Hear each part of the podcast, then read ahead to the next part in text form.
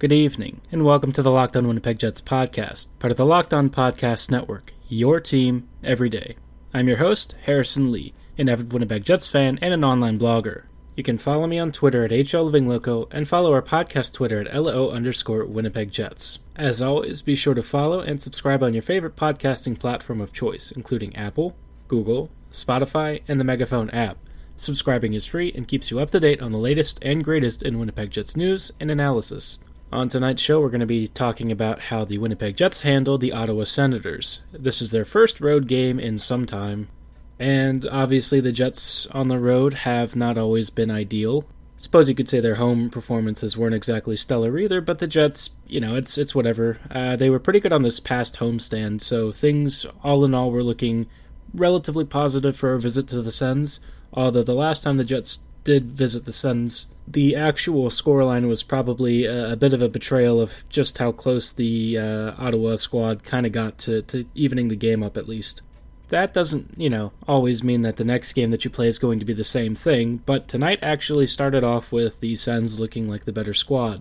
They seemed pretty hungry, and they were generating some pretty decent scoring opportunities and a lot of uh, end-to-end rushes that I think gave Winnipeg's defense some fits. The Jets kind of looked disorganized and a bit helter-skelter for a few minutes, and I kind of was worried that, oh, you know, here we go again, here come the Jets playing a relatively disappointing game after a pretty good home stretch. I didn't really worry that they were going to lose, necessarily, but I thought this might be one of those really close, close games where the Jets sort of squeak out a win and we all kind of shake our heads and think, well, that is uh, maybe a bit of a, a chink in the armor, so to speak. Unsurprisingly, Ottawa did eventually convert on the, uh, I believe, the ninth shot of their attempts on goal, which is, you know, fair enough. They were dominating the Jets for a few minutes, and then not too long after, they took a penalty. And lo and behold, Mark Scheifele actually scored a power play goal. Scheifele hadn't scored in his last eleven games, I think, based on what I saw from his game log. It's felt like a lot longer, though, generally speaking, because he's only had one in his last fifteen or sixteen. If anyone needed a goal uh, more than Mark Scheifele on this team, I really don't know who it would be. It's certainly not Patrick Laine, because Laine is actually still producing in other areas. This was a big deal for Scheifele, and he followed up that first power play goal late in the first period, uh, not too long after the Sens took another penalty, and again, Mark Scheifele tipped a shot to get his second of the game, and I'm sure that that probably came as a massive relief to the uh, the young center, because the past few weeks have not been kind to his his points production and general offensive output. I've talked at length about his defensive issues, but really, Scheifele's game just hasn't been all that amazing to me. It's not like he's been terrible. I mean, he's definitely putting shots on net, and I think more than anything, he was a little bit snakebitten to go scoreless for as long as he did. But I also felt like there were opportunities for him where he maybe overcooked a pass or, or overthought something and didn't really get a playoff in time that he should have. But in this period, he got two power play goals, and they were both pretty critical because the Jets were getting a little bit run over for uh, the early part of this game. I felt like their defense wasn't coping well with Ottawa's forechecking and, and pacey counterattack, and the Jets forwards really didn't get any offensive zone pressure whatsoever. Anytime that they actually finally got out of the neutral zone and into Ottawa's end, things were kind of grim because no one was able to c- complete passes or or really press the advantage or get into good scoring positions.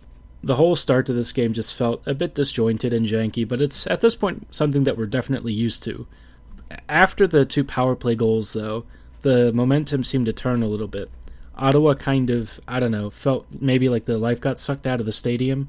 Kind of hard to say it really got sucked out when there weren't that many people there to begin with, but all the same, you could sort of feel like Ottawa's energy was just sapped and gone.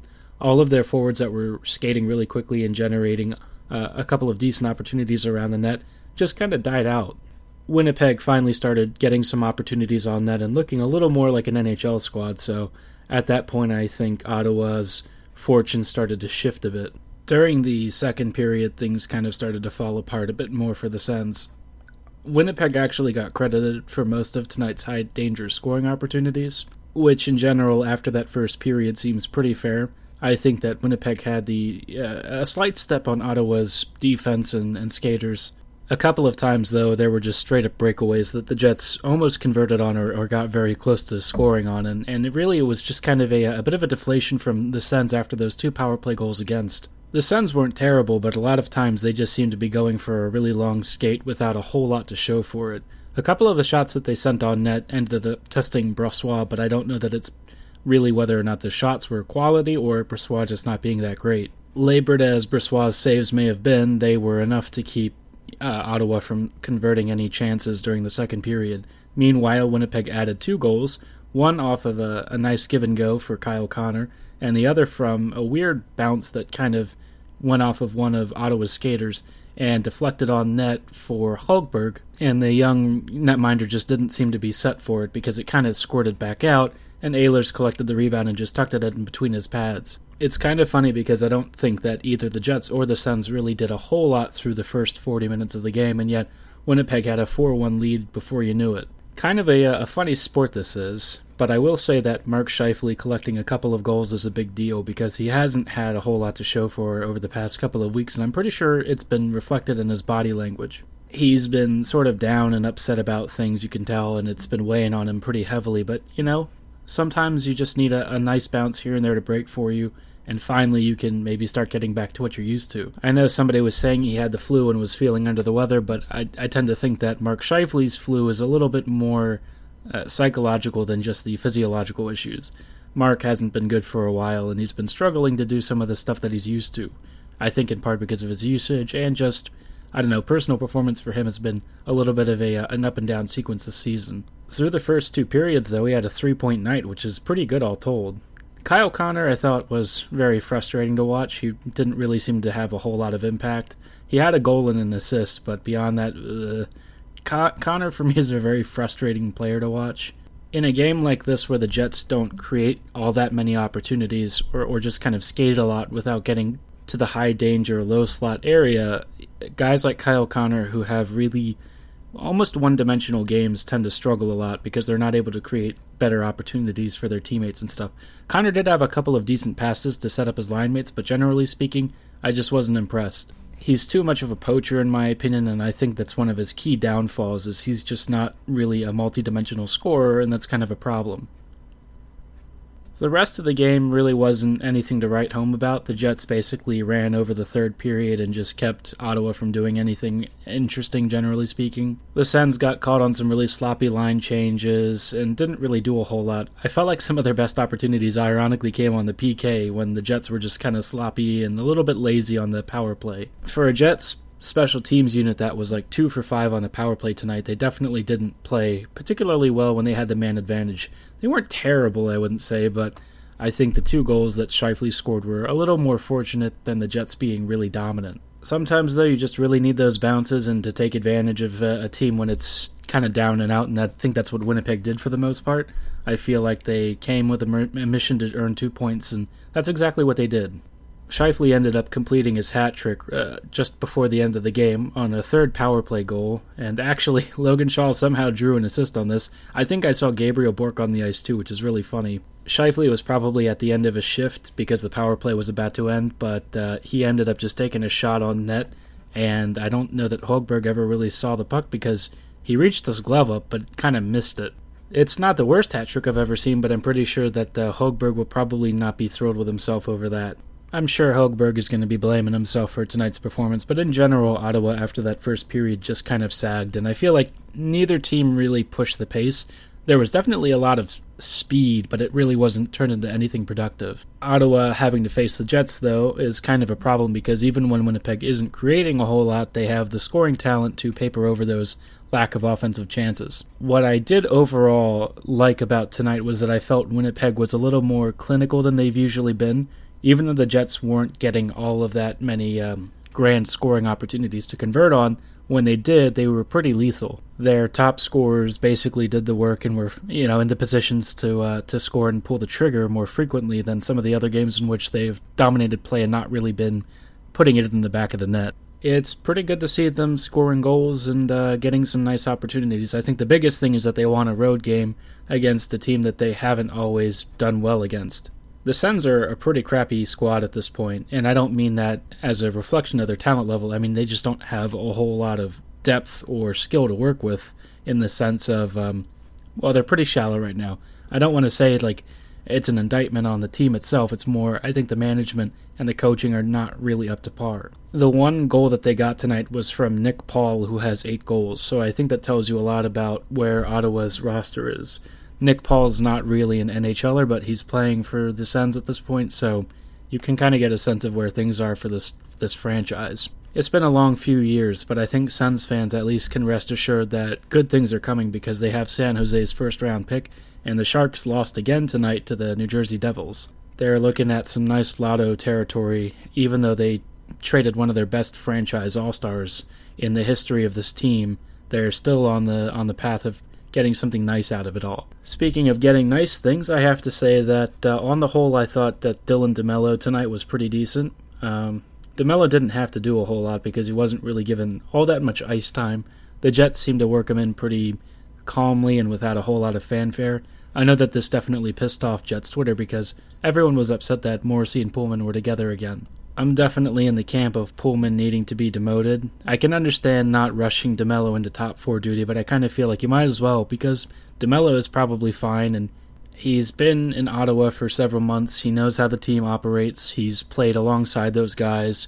I think that there's a comfort, comfort and familiarity with their play style that would have been perfectly fine for him to, to pair up with Morrissey tonight. But, you know, in his limited role, I thought that he was fairly successful. He had some good reads and, and nice passes. He was able to protect the puck or force a turnover from an opposing forward. I felt like his positioning was decent. When you watch him, he's not like a terribly active D. I thought that he might be more fleet of foot than he is, but he just seems to be a guy who makes simple plays and does things effectively.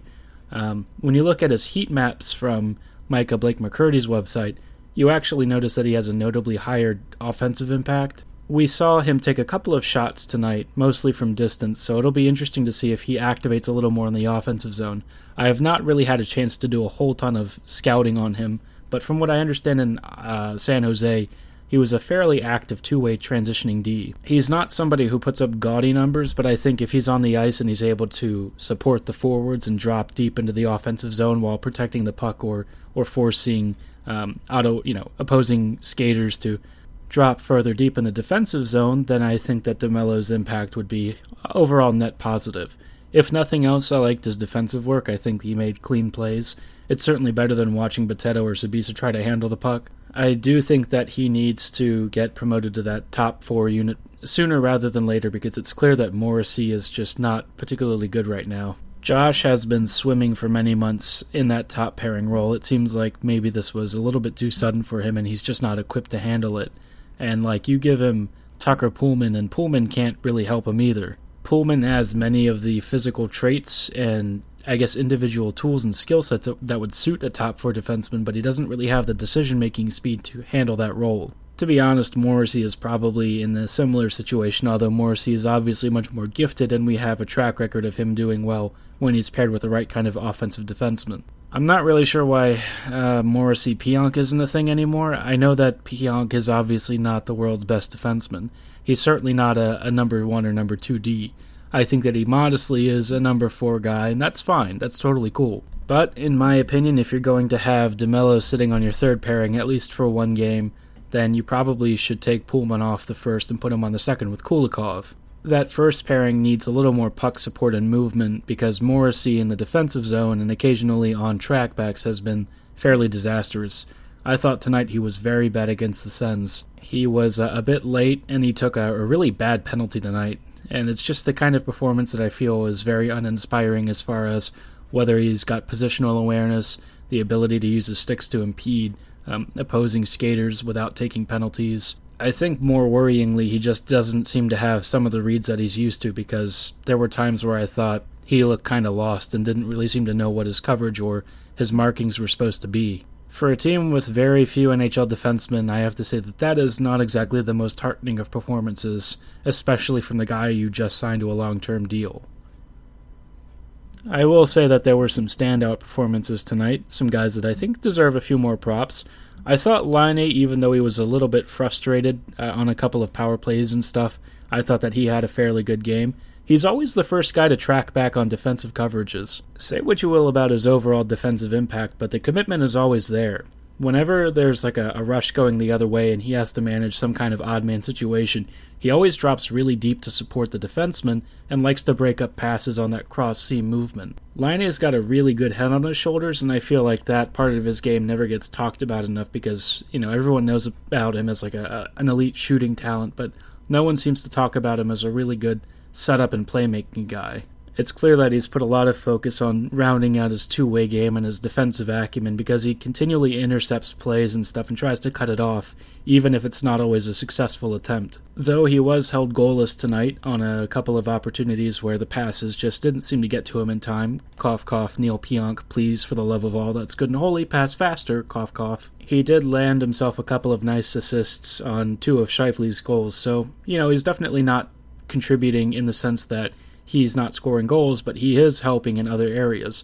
In fact, he's feeding his line mates and teammates a lot more than he should be. I think that he needs to be a little bit greedy at some point and hopefully find better shooting opportunities than he is now. Kopp between uh, Connor and Laine seemed pretty decent. Kopp is kind of a funny guy because he doesn't really have uh, an expertise in any particular high-end skill set, but he's a good forechecker and he makes a lot of space for his line mates. And uh, even though he only recorded one assist tonight, I think that his overall performance was pretty decent. He's very strong on the puck, he can penetrate the defensive zone pretty deeply, and uh, he always seems to be looking for other shooters to take the shot because I think that he knows he himself is not an elite finisher or a poacher, but he can still kind of grind out possession and set his line mates up. I don't think that this was his best game by a long shot. In fact, I thought he was kind of middling overall, but it's not bad. I mean, when you have very few center options, Kopp as your two-seek, you could be uh, dealing with something a lot worse than that. One name that might surprise you as uh, somebody I would say is a standout tonight was Dmitry Kulikov, and I think Kulikov gets a very bad rap because when he's under pressure from high-end forwards, he tends to have some really bad brain farts where he doesn't seem to be paying attention. Kulikov, though, his defensive impact has always been rated decently over the past couple of seasons. I thought tonight, though, he actually made individual plays and smart reads that ended up cutting off some of Ottawa's really dangerous odd-man situations. He had to contend with two or three two-on-ones where he actually laid out perfectly in the position to cut off the passing lane and force a perfect shot, or he actually broke up the play before the shot was taken. Over the past couple of weeks, he's been really good at using his body and his positioning to kind of seal off puck carriers and keep things away from the net area. Um, sometimes he gets caught in front of Hellebuyck and, and gives up a goal because he's just sort of hanging out, not really adapting to the situation. But, you know, if the Jets want to bring him back for like one and a half million bucks or something, I'd totally be down with that. I think that Kulikov is, he's got some value and he's been pretty decent for the Jets so long as he stays healthy. Um, three and a half million is obviously kind of a problem, but if you paid him half that salary or or a little bit less, I think that that's very good value for the kind of player that he is. And I think that with the Jets not really having many better N H L options, he might not be a bad idea to keep around for at least another year or two. You should be surprised I'm saying this because I'm one of the guys who's been very critical and hard on him as of late, but Kulikov, I think over the past couple of weeks, very decent, very steady performances. And he's kind of something that the Jets need in a time where their entire blue line is in a state of flux. One guy who I guess is going to get the default mention because of his scoring tonight was probably Neal Pionk.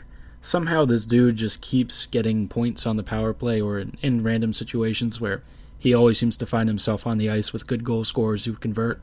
I'm kind of curious to know what exactly his next contract is going to look like because Winnipeg kind of expensively bridged him, and yet now we're going to have to deal with the fact that he's on pace for like a forty-something point, fifty-point season probably. Oh, actually, he's got forty-one points right now as of tonight, so that's that's quite a bit for a guy who basically looked like a non-functional D when he was with the Rangers. I am very conflicted on what to do with him because on the one hand, I, I don't really want to pay him like six million dollars for a multi-year deal. He's twenty-four and he's got obvious skills that are useful as a puck-moving D, but I don't really know if I trust his overall uh, results yet. He's the kind of guy where I'd rather wait until he's towards the expiration of his R F A status before you decide if you want to lock up, just because he really hasn't had a massive sample size to draw from. He's still under one hundred eighty games played, and this is the first season where he legitimately looks like a quality top four D. And even then, Pionk definitely has quite a few warts to his game. Um, even though he has done a lot of work defensively to work on body positioning, uh, his defensive reads, and trying to, I guess, use use physicality in the corners, he's still very raw. I think my bigger concern is that he's twenty-four, and usually at this point you are around your prime, if not already deep into your prime. So is Pionk really going to get that much better? Uh, I don't know. I think mostly what you see with him is what you're going to be getting in the future, which is a very capable second-pairing guy. I just don't know if he's going to be worth whatever contract raise he's going to be looking for. I think my other concern is I don't really want to trade him either, because Winnipeg kind of needs skilled right-handed D to man their all-situations play, but Pionk kind of has uh, certain limitations in other categories and stuff that I think makes me hesitant to want to extend him to. I think my take is if somebody gives the Jets a really good offer for Pionk at the trade deadline, don't turn it down, consider it. But otherwise, try and figure out if there's uh, some sort of a way to bridge him at least a little bit longer and see if he's got something that maybe the Jets can think about longer term. As of right now, though, he's kind of become one of our key contributors on the blue line, and with the Jets chasing a playoff spot, I think he should be hanging around for a little bit longer. Alright guys, thanks so much for listening. Hope you enjoyed tonight's show. Be sure to tune in for tomorrow night's episode, and next week we'll be starting our Stories from the Game Worn Collecting World, in which we have some interviews with a couple of folks who uh, I've come to know pretty well for the past couple of years, and they've all had some really interesting encounters with either special jerseys or folks that they've gotten to know from the pro hockey world, and I think you'll really appreciate some of those stories. Thanks again, I hope you guys will tune in, have a great night, and go Jets go!